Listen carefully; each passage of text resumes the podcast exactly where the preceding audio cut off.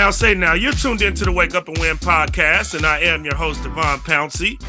We are here at the comfort of my own home as I am recording this episode. Took a week off and are back here again.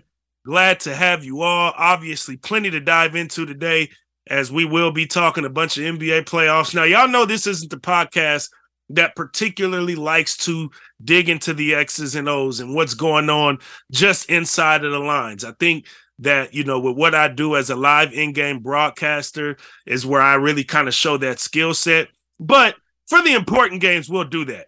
And obviously, right now, we're in the NBA playoffs. So we'll get into many of the NBA playoffs series that are taking place right now. Obviously, uh, some of the narratives that are going on out there in regards to the legacies of some of the superstars that are left remaining here in the postseason currently. We'll get into all of that today. But y'all know how we do it. We're starting with win shares this weekend. I will be outside Cinco de Mayo, Friday night. I will be at Lulu Bar per usual. A set will be a little bit different this time. Obviously, we will be celebrating the holiday, and uh, I'll have a little bit more of a Latin twist on my set this weekend. Usually, at Lulu's, I'm playing more of a neo soul and an R&B set. I'll get into some of the hip hop classics as well. But in honor of the holiday, I'm gonna dig into a little bit more of a Latin bag this week, which, for what it's worth, that works here in Portland, and I'm sure it works everywhere. I'm not discrediting everywhere else, but for Portland to be the type of market that it is, a predominantly white market, if you will, um, it's kind of hard to figure out what does work and what doesn't. For example, I'm a black man in Portland, and I'll just speak to this directly. While, yes, there is a hip hop market in Portland, I think Portland is a little bit behind than most markets when it comes to playing the more current, newer, and relevant hip hop a lot of the hip hop that you'll hear on the bar scene or the the small club scene that does exist here in this market usually tends to be more classic hip hop which works pretty much everywhere. But you do have your markets obviously me being from california that can kind of pick it up and be a little bit more relevant um, and, and more current i should say when it comes to some of the music that's selected and that just works. Obviously, if you think about markets like Houston and Atlanta, you'll get a lot more trap music, which tends to be more on the the the current side of things in, t- in terms of what the trends are of hip hop music that's played. So I'm not saying that to say that Portland may or may not have a Latin market because it indeed does. I've gotten to see plenty of it. I've talked about it here on this podcast as well. There's nobody that I get requested more than Bad Bunny. So obviously, I'll be spending a lot of Bad Bunny on uh, Cinco de Mayo this Friday. But come out 10 p.m. until close. I'll be there. Saturday, I'll be back at the rooftop or uh, over at Export May 6th, the day after Cinco de Mayo. The party will continue. Pull up there. I'm there from 9 p.m. to midnight. And those are my gigs for the weekend. Now, again, let's get straight to the NBA playoffs. We'll obviously start with the Golden State Warriors and the Los Angeles Lakers. The Lakers are up 1 0, a good win. They did what they were supposed to do, still in a victory on the road against the Golden State Warriors. Obviously, the Warriors coming off of a heck of a series. It was a seven game series against the Sacramento Kings. Um, the Kings pushed them to their limit, and then greatness absolutely took over. Steph Curry having a 50 point game in game seven the most points scored in a game seven in, in the history of game sevens in the NBA. And the best player in the series did what the best player is expected to do and took over in the biggest moment and the biggest game of that series. And now you turn right around, short turnaround, only a day between game seven and game one of this series. The Lakers, who was able to finish off Memphis in six, was able to get four days rest before having to play against the Warriors. And just had a little bit more time to prepare for this particular series. And quite frankly, I think that it showed. Um, obviously, Anthony Davis, who's a generational talent, had a huge, huge, monstrous game. What I think it was 38 points, 23 rebounds, or something crazy like that. Absolutely dominant, monstrous game, especially in the first half in particular, where I think he was like nine of 10 from the field. And I'm going off the dome with some of these statistics, but y'all catch my drift here the Warriors obviously coming off the short turnaround haven't really been able to dig into the film of the Lakers, quite frankly, because they had a task at hand already against Sacramento and had to finish the job and win that series before they could even worry about the Lakers. So I think you saw some of the tendencies from the Sacramento series from the Warriors in game one um, that just doesn't quite work against a team like the Lakers, who is a completely different team. Um, they got a lot more size. Um, they they're they're bigger, they're longer. They don't particularly shoot it and score it as well. So they like to bring the game inside, which I think in certain instances favors them, obviously, being that they're the bigger team. And I think it favored them more so in game one than it did the Warriors. But I think in other instances, and we saw moments in game one where playing against a team like that could favor the Warriors. And I talked about that a little bit. I was on uh 620 Rip City Radio with my guy Justin Myers on his morning show, the morning of game one. And I talked a little bit more about, about that and where the Warriors could have an advantage playing against a bigger team like the Lakers, where usually bigger teams have an advantage. And again, I'll dig into that some here shortly. Um, but again, I think Darvin Ham was just more prepared coming into that game than Steve Kerr was. And on top of that, Steve Kerr to me, leaned a bit too much into the championship pedigree of his squad. Now, I know that could sound crazy because you want to be able to, as a coach, build trust in your team. You want to keep trust with your team. And when a team has done all that that Warriors franchise has done with him as the head coach over the last eight years, it makes sense that you don't want to panic and show all your cards in a game one of a series regardless if that means you're going to win or lose that game one of the series you know that this is a seven game series it's a long series and i don't want to show my hand too soon of what could be knowing that there's still a potential six more games left to be played in this series depending upon how things go now granted the lakers did what they were supposed to do stealing one on the road with a chance tonight and we'll see obviously by the time you all hear this episode tomorrow to go out and try to go up 2-0 going back to their home floor. Like that could definitely be a thing, obviously. But even if they don't, the Lakers did what they were supposed to do in the earlier part of this series, being the road team. But again, I think Kerr leaned into um, the experience, the talent, and just the overall trust that he has in his guys to go out there and figure it out against a Laker team, again, that just had more time to plot, plan, and prepare for what it is that the Warriors like to do and to take away guys like Steph Curry, who didn't get many clean looks, and more importantly, take away the paint and own and dominate the paint, being that they were the bigger team. So now, again, I was on 620 Rip City Radio earlier this week, and Justin was asking me about you know, what my prediction was for the series. And my take was that the Warriors would win this series. I didn't even say in how many games, but my take was that the Warriors would win this series because even though the Lakers do have an advantage in the paint, they obviously got a monster in Anthony Davis on their squad. The Warriors have faced off against a team with similar characteristics as this Lakers team just last season in the NBA Finals when they played against the Boston Celtics. Now, a lot of people going into that series felt Boston would win because they were the bigger team. They had a lot of length out there. They also had a rim protector in Robert Williams. Obviously, their wings are long in Jaylen Brown and Jayson Tatum. They had Marcus Smart, who was the defensive player of the year last season. They're a team that had the ability to switch everything. They were the number one ranked defense in the NBA as well. And the Warriors was able to overcome that. And the way that they were able to overcome it was high pick and roll action with Steph Curry, put the ball in his hands because for one, he's your best player.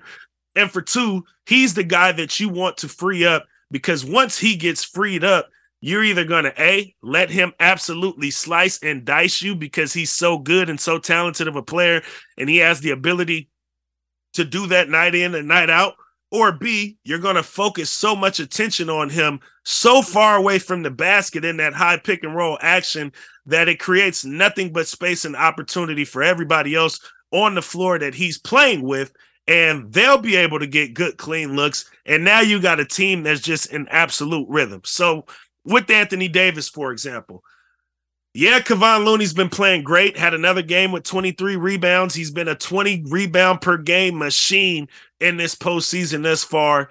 I don't think anybody expected Kevon Looney to be able to guard Anthony Davis, and it showed. So, with that said, you're going to have to spend a significant amount of time playing small ball, which is okay to me because knowing that Kevon Looney cannot guard Anthony Davis and knowing that when he is on the floor, he's going to absolutely inhale rebounds. I say, with or without Kevon Looney on the floor, your primary defender for Anthony Davis should be Draymond Green. He's a generational talent when it comes to the defensive side of the ball. He's going to make a guy like Anthony Davis work. There's no stopping Anthony Davis, but going nine for 10 from the field in the first half is a way to dig yourselves a hole playing against a really good and sizable Lakers team. And Draymond, again, he's smart, he's heady, he's cerebral, and he's also a guy that you don't particularly need to produce at the highest of levels offensively. And his primary focus can be defense which is what he does really well. Um, but also, if you just think about the high pick and roll action, again, in this game, you saw a lot of face guarding. Jarred Vanderbilt played absolutely great for the Lakers, face guarding Steph Curry, got tough to loosen Steph Curry up. Um, Schroeder was doing well with the face guard, and Klay Thompson was being face guarded as well. The Warriors were just trying to do have a lot of screen off ball screen action to loosen those guys up. But again, you're playing against a team that can switch everything. They're already face guarding you. Um, the dribble handoff action didn't particularly work as much either. But we did see late in the game the Lakers, I mean the Warriors, excuse me, make a comeback and they went on a 14-0 run had a chance to tie the game late. Obviously, Jordan Poole launched a three pointer from beyond belief, wasn't able to make it.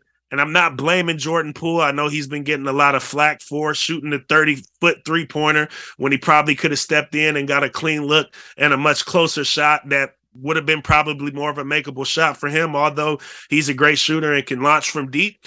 Um, the Warriors still had a chance to win that game in the end. Um, went on a 15 a 14-0 run late. And guess what they were doing when they went on that 14-0 run? They ran high pick and roll action. And what that does is this. Again, for one, it forces a guy like Anthony Davis to not be able to hover and hang around the rim.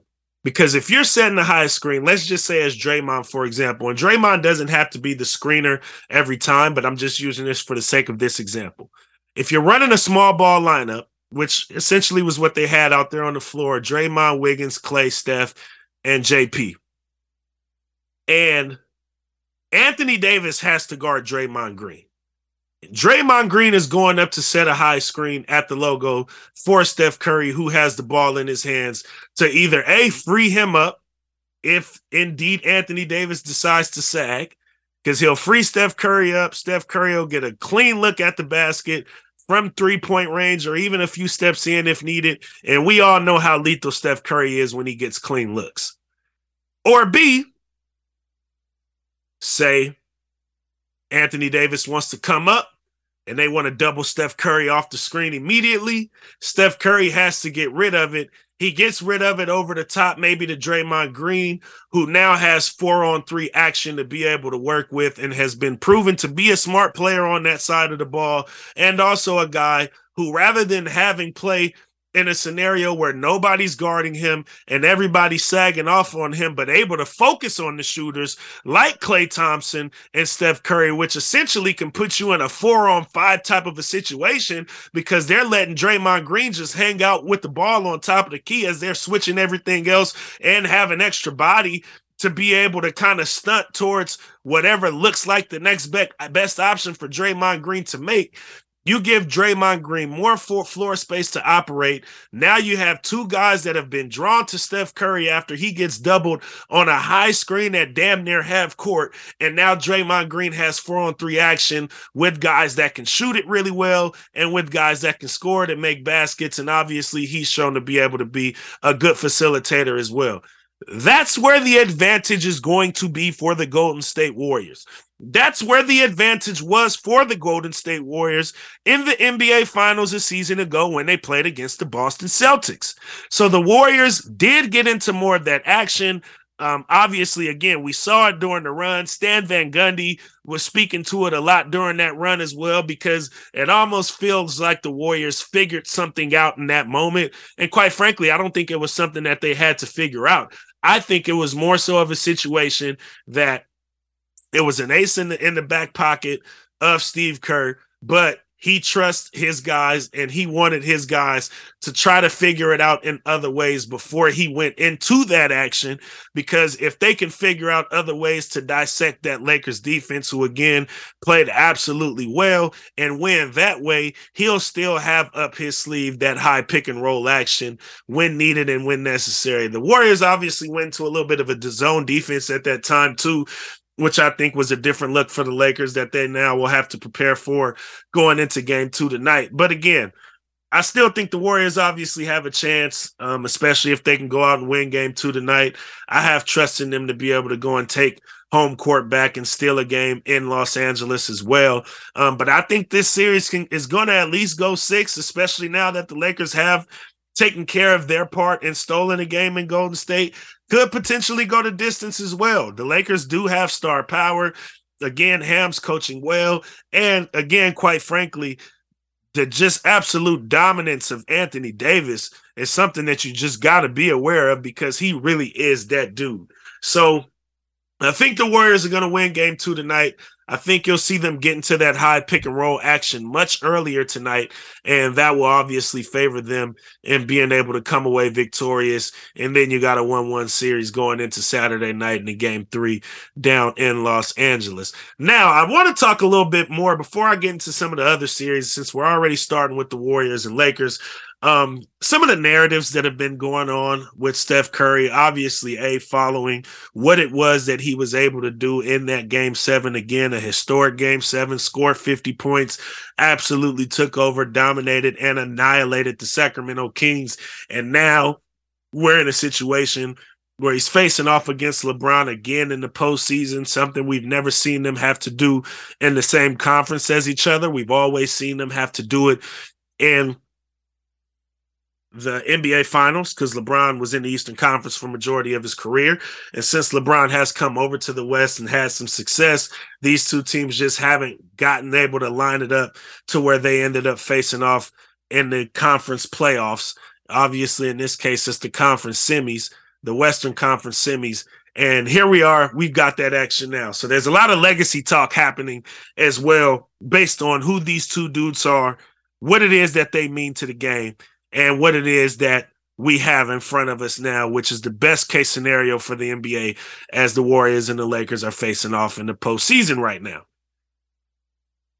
There's been dialogue around Steph Curry on a couple of things. One, where he ranks as a point guard, which obviously is kind of a blurry conversation because Steph Curry has revolutionized the game in such a way that although his position on a depth chart may say point guard, he is more of a combo guard. He is more of a hybrid guard. And I would even go as far to say he is the greatest combo guard to ever play the game of basketball, period. Which makes it to where it's a little bit harder to say that he's the greatest point guard of all time because a lot of people are basing the point guard position based on his tradition, as sort of a facilitator, a primary ball handler, a player who doesn't play off the ball as much. And if we talk about who who is the epitome of that or has been over majority of NBA history, it's been Magic Johnson. Doesn't take a rocket scientist to see that Magic Johnson and Steph Curry are two completely different players in the way that they approach the game, how they play a game, and play the game, and what makes them effective within the game of basketball. So for me, I think that's an argument that or debate that just shouldn't be happening right now. And we've got to take the conversation into more of a macro level. And instead of saying where Steph Curry ranks amongst point guards, we just need to talk about where Steph Curry ranks all time as a basketball player based on obviously his accolades and accomplishments on the floor, the fact that he is more of a positionless basketball player, and we have to be able to acknowledge and accept that as well.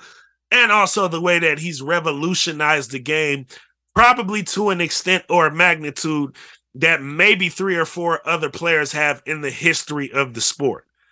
So now you have a situation where LeBron, who is either number two or number one on most people's lists. I started off with number two because I do still think the general consensus for most people out there is that Michael Jordan is the greatest player of all time.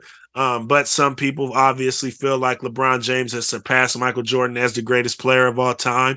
And debate your uncle at the family barbecue. I'm not here to really get into that in particular with those two. I am here to talk about and compare the legacies of LeBron James and Steph Curry, though. And a lot of the reason is because they do come from the same era. And a lot of conversations that we have about players and where it is that they rank all time is be is is what makes it tough to have is that players play in different eras and you don't have as much head-to-head action between these particular players to be able to specify who it is that may be greater than the other. So Stephen A. Smith came out on ESPN and he's been getting a lot of criticism because he basically came out and said if Steph Curry is able to beat LeBron James in this series and go on and win the championship, which I think is very key to acknowledge as well. It's not just beat LeBron in this series, it's also go on to win a championship, which probably means he would win another NBA, uh, NBA Finals MVP as well. And it would certainly mean that he would then have five rings to LeBron James's four, that he may have to take LeBron James off of his NBA Mount Rushmore and replace him with Steph Curry. Now, I agree 50 50 with Stephen A. Smith. Where I agree with Stephen A. Smith is if Steph Curry is able to go through LeBron James to a path to a fifth title, He's already beaten LeBron James three other times in the NBA Finals to LeBron James's one time defeating him in the NBA Finals. I can see a world where Steph Curry may be greater than LeBron James on my all time list. And obviously, that list will continue to be fluid as both of these guys continue to play in the NBA and have more chances to potentially face off against each other or have more chances to potentially you know, win more championships, even if they don't have to go through each other to get them. But with that said, where I disagree with Stephen A. Smith is LeBron James would not be the player bumped off of the Mount Rushmore list because you add Steph Curry onto the Mount Rushmore list. Because I would go as far as to say that I have, if I had to just say my own list, I have LeBron James as the second greatest player of all time. And damn it, he had to earn it. And quite frankly, I don't think that he definitively earned it until this season when he broke the all time NBA scoring record. That's when he definitively earned it for me. Because quite frankly, I'm a Kobe guy. It's been very challenging for me to accept or say that LeBron James is better than Kobe Bryant all time. I know a lot of people have been saying it for years now. Quite frankly, I've kind of played around with the idea that he could be, but definitively, it wasn't until this season when he broke that NBA scoring record that I was like, all right, LeBron James, I, I probably have to put him at number two on that list now. Steph Curry, I probably got at like number five on my list right now, maybe. Matter of fact, let me pull my list up here because I, I well, let's talk about it. Let's talk about it. Let me go ahead and pull my list up. I have top 10 in order. This is DeVon Pouncey's top 10 in order list. Michael Jordan, LeBron James, Kobe Bryant, Steph Curry, Shaquille O'Neal, Kareem Abdul Jabbar, Magic Johnson, Tim Duncan, Larry Bird, and Hakeem Olajuwon. Again, I'm not getting ready to get into my entire list, but I have my reasons for why my order is the way it is. If you want me to talk about it more, just reach out to me. I'll be glad to break it all down to you. But sticking to Steph Curry and LeBron here. I do think if Steph wins a fifth title that he could surpass Kobe on that list and LeBron on that list and become the second greatest player in the history of the NBA. I do believe that. And there's a lot of people out there that would say that Steph Curry can't be that high on the list because his lack of ability to defend. But for me, while yes, I hold a lot of merit in players' ability to, to defend, sometimes you can transcend even that. And I think Steph Curry has been able to transcend that with his ability to shoot the basketball. A three is more than two. All the other guys that are ahead of him on my list in particular are guys who primarily scored the basketball in the two point area, aren't particularly known as great shooters. He was able to transcend that by being able to shoot the three pointer so effectively. We all know a three is worth more than two, that he's now potentially on his way to his fifth ring this year and counting. So for me, yeah, I see a world where Steph can jump can jump Kobe and LeBron this year if he's able to go through LeBron, win another championship, win his fifth title. I can see a world where that could be the case. Again, something else I'll give LeBron credit for as to why he is number two on my list as well is the longevity that he's been able to play at as high of a level as he's played at. But if I'm going to give LeBron credit for playing at as high of a as, as high of a level as he's played at over the course of his career, I got to give Steph Curry credit for being able to beat LeBron as many times as he has in his career, especially if he's able to figure it out in this here series and advance past the Los Angeles Lakers and again win a championship. I don't think it's just advancing past LeBron that moves him up on that list. It's advancing past LeBron and going out and winning a championship that moves him up on that list. So that's where I'm at with the whole conversation. Yes, I do see a world where Steph Curry can be better than LeBron James on the all time list. Sorry, not sorry. And a lot of that reason has to do with the head to head. Steph Curry has been LeBron's biggest nemesis in his career. We don't know, quite frankly, who Jordan's nemesis was because every time Jordan went to the NBA Finals, he won which is probably why you got to put him number one. That's why he's number one on my list. These two, of course, LeBron, I mean, Michael Jordan obviously has lost in earlier rounds earlier on his career. But what I'm saying on the biggest stage, which is the NBA Finals, Jordan just never lost. And he won six of them things. So for me, that's just kind of where I stand on that. I do see a world where Steph Curry can jump ahead of LeBron James on my all time list if he's able to accomplish those things that Stephen A said, beat LeBron on the path to a fifth title. But that doesn't bump LeBron James on the mount off of the Mount Rushmore list, which is your top four players. That's where I stand on that. Um, with the rest of the playoffs, obviously, I think the postseason is still pretty wide open. Um, Boston handled business in game two last night with Embiid returning. Congratulations to Embiid, well deserved MVP. And I don't think it had anything to do with race. I think it had everything to do with Embiid going out there and earning that award this season. And he did just that. I know there's been a lot of conversation surrounding race with some of the Kendrick Perkins comments that was made a couple months ago um, as this race was going on. Um, but I think Embiid flat out earned it race aside congratulations to him. I think that series has a chance to go to distance as well now that Embiid is back in the series.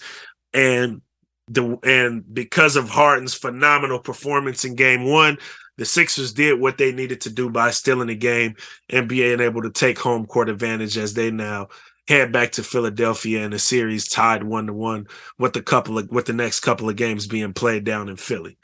Um, I think also I've said it before, I'll say it again that that series, even though it's happening in the semifinals round, and I hate to disrespect Jimmy Butler in this way because he's made me eat my words so much over the years. I still am going to go out and say that this is the Eastern Conference Finals round that's just happening to be played in the semifinal round, regardless of what happens in the Heat Knicks series, which I think, you know, if Jimmy can come back healthy, um, I think the Heat will win with the healthy Jimmy Butler. Obviously, without a healthy Jimmy Butler, I think the Knicks take that series. Um, you know, regardless, whoever wins the Knicks Heat series, I don't think gets past whoever wins the Celtics and the Sixers series. So I think that's the series on the Eastern Conference that, that we got to watch and follow because whoever wins that, I think essentially will win in the Eastern Conference finals and face off against one of the three teams in the Lakers, the Warriors, or the Denver Nuggets because quite frankly, I think the Phoenix Suns are done. I think they're done. I think that Joker is too damn good. I think that the Suns just aren't deep enough. And I also think that the only way the Suns come back from being down 0-2 right now, although they get to go play at home for the next couple of games, is if Kevin Durant definitively becomes the best player on the Phoenix Suns. And quite frankly, he just has not been. Devin Booker, in my opinion, has been the best player on the Phoenix Suns. Now, that's not a bad thing. Like, we saw Devin Booker turn that Phoenix Suns organization from shit to sugar since he'd been drafted there and obviously has now years later turned them into a contender as pretty much the centerpiece and the franchise player of that organization. Obviously, you bring Chris Paul over, that helps. You got DeAndre Ayton there, that helps. But I would still say the Suns franchise player is Devin Booker. And since Kevin Durant has arrived, he hasn't taken over and become the guy on that team, which I think it's what's going to have to take for the Suns to have a chance to come back in this series and beat Denver. Because, quite frankly, as great as Devin Booker is, and I'm a huge fan of Devin Booker, I love his game. I've advocated for Devin Booker on this here podcast time and again um, as an MVP candidate over the years. I love Devin Booker. I like probably one of my top three favorite players in the league, quite frankly. The reality is he ain't better than Joker. And because he's not better than Joker, guess what that means? The player that has the potential to be better than Joker in this series is Kevin Durant. But if Kevin Durant is not going to be that guy playing against Joker, who also has more depth on his team, there's no way that I see Phoenix coming back and being able to win this series after already digging a hole for themselves and with the excessive amount of minutes that Booker and Kevin Durant are already having to play and now Chris Paul being out and he's now hurting this series. Like I just don't see a path for a comeback for the Suns in this series unless Kevin Durant turns into game 7 Kevin Durant even though they lost, he was an inch away from beating the Bucks a couple years back with the Brooklyn Nets. Unless he turns into that guy, I don't see a path forward for the Suns. So, with that said, it comes down to Denver, who I think is playing the best basketball in the postseason thus far, and whoever they got to play out of the Lakers Warriors series, I think would would create a great conference finals matchup. Whoever they got to play. The Lakers obviously got size and, and great players. They got LeBron James, obviously. They got Anthony Davis and the Warriors, the defending champions. We've seen these two teams face off before. We know the pose, I mean, the threat that they pose as well. Um, so that's just kind of where I am right now in this moment with the playoffs, with the postseason. Um, and you know, again, it's been a great postseason. I've thoroughly enjoyed it so far. I'm loving what's going on, and I'm here for what is to come as a fan of basketball. Although I uh I need uh I need uh the Warriors to go out and figure it out. I just really do need the Warriors to go out and figure it out. I want to see them go forward. I want to see my guy GP2 get another chance at a ring. Um, and we'll see what happens here tonight in game two. They can either put themselves in prime position to be in a good place in this series, or they can dig a hole in for themselves, go down 0-2, and have to play the next two games on the road. Um, I mentioned GP2, and I want to segue that into this whole Dillon Brooks conversation. Um, there was a report that came up from Shams Charania from the Athletic, and Shams basically reported and tweeted that the Memphis Grizzlies are deciding to part ways. I'm paraphrasing here, but I'll I'll get the exact tweet for you maybe shortly if I can hurry up and find it. But anywho, paraphrasing the Memphis Grizzlies are parting ways with Dillon Brooks, and there is no chance that Dillon Brooks could return to the team. No chance. That is kind of intense. It's kind of intense. Now, Dillon Brooks, y'all know how I feel about Dillon Brooks based on the commentary that I gave you all right here on this podcast a year ago, again, when he had that dirty foul against GP2 and, and fractured his elbow and had him out for a month in the postseason. Fortunately, fortunately, the Warriors were able to figure it out for the time span that they didn't have GP2 in the in the postseason, and he was able to make a return in the NBA Finals and help them overcome the Boston Celtics last year. So fortunately, it worked out that way for Golden State. But Dillon Brooks, in my opinion, um, quite frankly, has just lost some value. And here it is. I got the tweet up right here.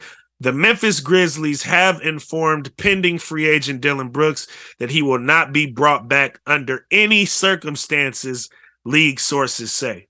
Um, a lot of people were not able to defend Dillon Brooks based on the way that he acted and reacted during this playoff series against the Lakers. Um, obviously, he had a lot to say about LeBron James, talked a lot of shit, and then when things kind of went haywire for the Grizzlies, he stopped showing up to media press conferences, stopped talking to the media, after having so much to say to the media prior to that when he thought he had a chance in that series. Um, and to me, that was pretty weak. That was just absolute weak tea from Dillon Brooks, on top of the fact that he played like shit. He could not shoot the ball worth a damn. And I just think overall, he sort of devalued himself because as a guy who's expected to be an elite defender in this league, if you're not a 3 and D guy, you have to be just that an elite defender in this league. And I don't think he was particularly that. He obviously wasn't no three guy because he just you just leave him wide open and he couldn't throw a rock in the ocean from from beyond the arc. It just was no chance that he was going to hit three pointers. Now, the few years prior to that, Dillon Brooks has averaged 16 and a half, 17 and a half, and 18 and a half points per game. This season, Dillon Brooks averaged about 14 and a half points per game, which is a significant drop off from a season ago when you averaged 18 and a half points per game. And the Grizzlies were in contending conversations in ways that they just weren't as much this year. Although, you know, when it's all said and done, they were still a number two seed in the West. Like they had a good season overall for what it's worth. Um, but also to be fair to the Grizzlies organization, who clearly have decided that they no longer want to be or, or, or want to have Dillon Brooks a part of that organization. Dillon Brooks averaged 18 and a half points per game last year, but only played 32 games. So you have twice the sample size for a guy who played 70 plus games this season and averaged 14 points per game. And then obviously wasn't able to score the ball, shoot the ball efficiently, which you're going to need shooters to play with a guy like Ja Morant, who's your best player, your franchise player, you've already committed to contractually, and he's not the greatest of shooters, and he likes to do a lot of his damage in the painted area. So you got to have guys that he's able to kick the ball out to to create more spacing for him to be able to thrive in the painted area, which is what he's so great at doing, but also pose a threat beyond the arc um, the other guys have to pose a threat beyond the arc to where you don't get to just pile up on Ja Morant and make things tougher for him. He kicks it out to a guy like Dillon Brooks, who again can't throw a rock in the ocean. Now, Dillon Brooks' agent has come out and criticized Shams for that report, saying that it was a false report. Again, I'm paraphrasing there. And quite frankly, I actually know I know folks in the front office of the Memphis Grizzlies, and they have basically let me know that they did not leak that information to that of Shams, which is very believable for me on a lot of fronts. Um, for one, it just wouldn't make sense for for an organization to do that because although they don't plan on having Dillon Brooks next season, um, there's other scenarios where Dillon Brooks could still be an asset to them in the offseason, let's say in like a sign and trade scenario. Um, with that said, also, to my knowledge, I'm here in Portland, right? And obviously, Dillon Brooks played at the University of Oregon. So, us being here in Oregon, I think is very relevant for us to talk about Dillon Brooks. But I'm here in Portland. And anytime that there's a national report on the Portland Trailblazers, if it comes from Chris Haynes in particular, it holds more weight than maybe if it comes from a Woj, and that's not me knocking the credibility of Woj or even Shams for that matter. I'm not knocking their credibility, but what I'm ultimately saying is, is Chris Haynes is kind of the Trailblazers guy. Um, he's Dame's guy in the national media. He and Dame have a tight relationship, so you kind of put a little bit more merit when it, Chris Haynes is reporting on the Portland Trailblazers, who also he happens to be really good friends with their franchise player than maybe you would if Woj or Shams or anybody else reports on the Portland Trailblazers. And obviously, Chris Haynes once worked in this market before he went to national uh, coverage of the NBA. Chris Haynes came from this market, has covered the Portland Trailblazers. In the case of the Grizzlies, to my knowledge, Woj has kind of been their guy when it comes to leaking or giving information to the national media to go out and report. The fact that Shams was the one that reported this was a little iffy to me from the jump. It was a little iffy to me from the jump. And again, Dillon Brooks' behavior on and off the court had become so indefensible that I could see a world where somebody went to Shams. I don't know who that somebody is. Could be somebody in Dillon Brooks's camp. At this point, we got to say that it wasn't Dillon Brooks's agent because he's come out and criticized Shams for this report, but somebody who wants to kind of kind of help change the narrative around Dillon Brooks would leak something like this because Dillon Brooks, who had become arguably the most indefensible indefensible player in the NBA, now has this narrative out there that he's basically being scapegoated by the Memphis Grizzlies, who have gone through a lot, by the way, but also to the Grizzlies' credit again, have been pretty accountable for everything that they've gone through. Dillon Brooks was the guy being scapegoated by the organization, which then now you have people in the media coming to the defense of Dillon Brooks, who again was basically the most indefensible player in the NBA after what happened in that series against the Lakers, the way he played in that series against the Lakers, and the way he behaved, not being able to stand on his production in that series, or in this case, lack thereof. So now with Shams being able to report this, and now you have the people of the likes of Kendrick Perkins coming out and criticizing the Grizzlies, people of the likes of even Stephen Jackson coming out and criticizing the Grizzlies for what they assumed was the Grizzlies leaking this report to Shams. It helped kind of change the narrative a little bit around Dillon Brooks and made it to where maybe he isn't as bad as what we saw on display, and we all saw it. And it, everything that we saw to me was all Dillon Brooks's fault.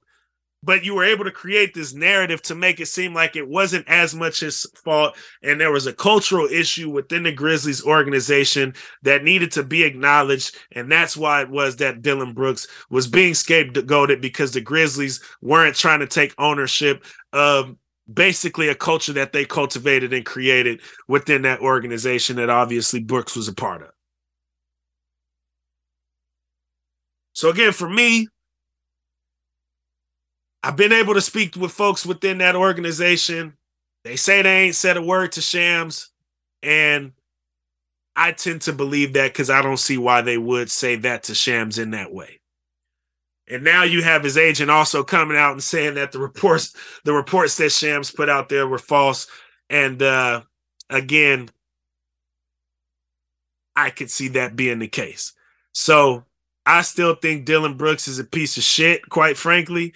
Um, I thought that a year ago he has done nothing. And I really I thought that more than a year ago, but I really kind of came up publicly and said that a year ago.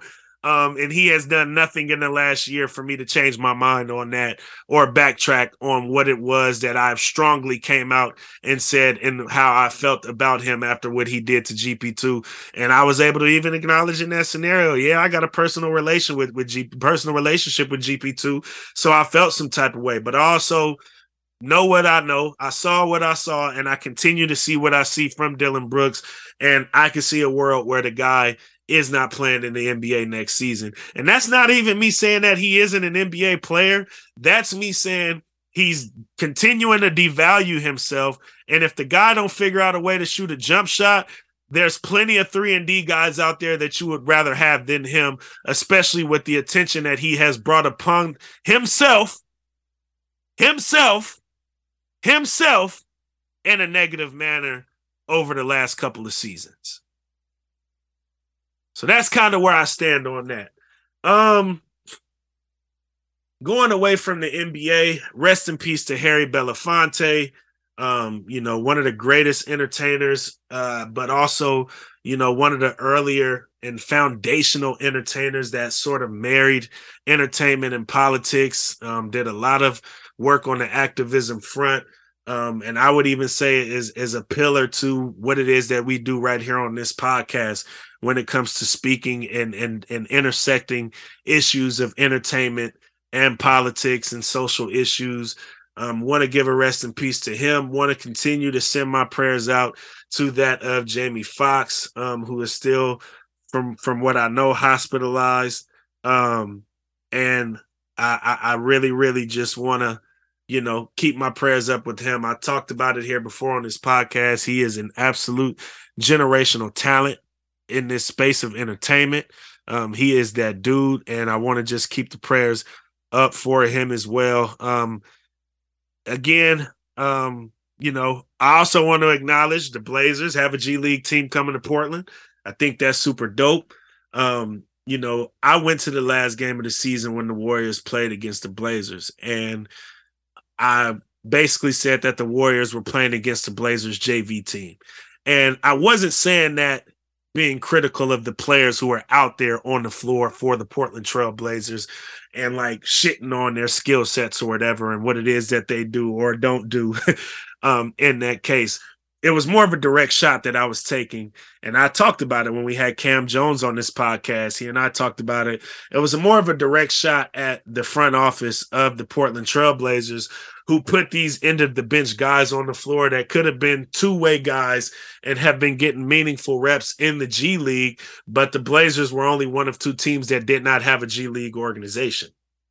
And so it was kind of my way of being critical of the organization and telling them to figure it out and start taking themselves a little bit more seriously. And they have since took a step in the right direction. Um, so i'm excited. I, you know i ain't complaining uh, complaining about having more basketball here in the market in the city of portland. So i'm excited that we will get just that.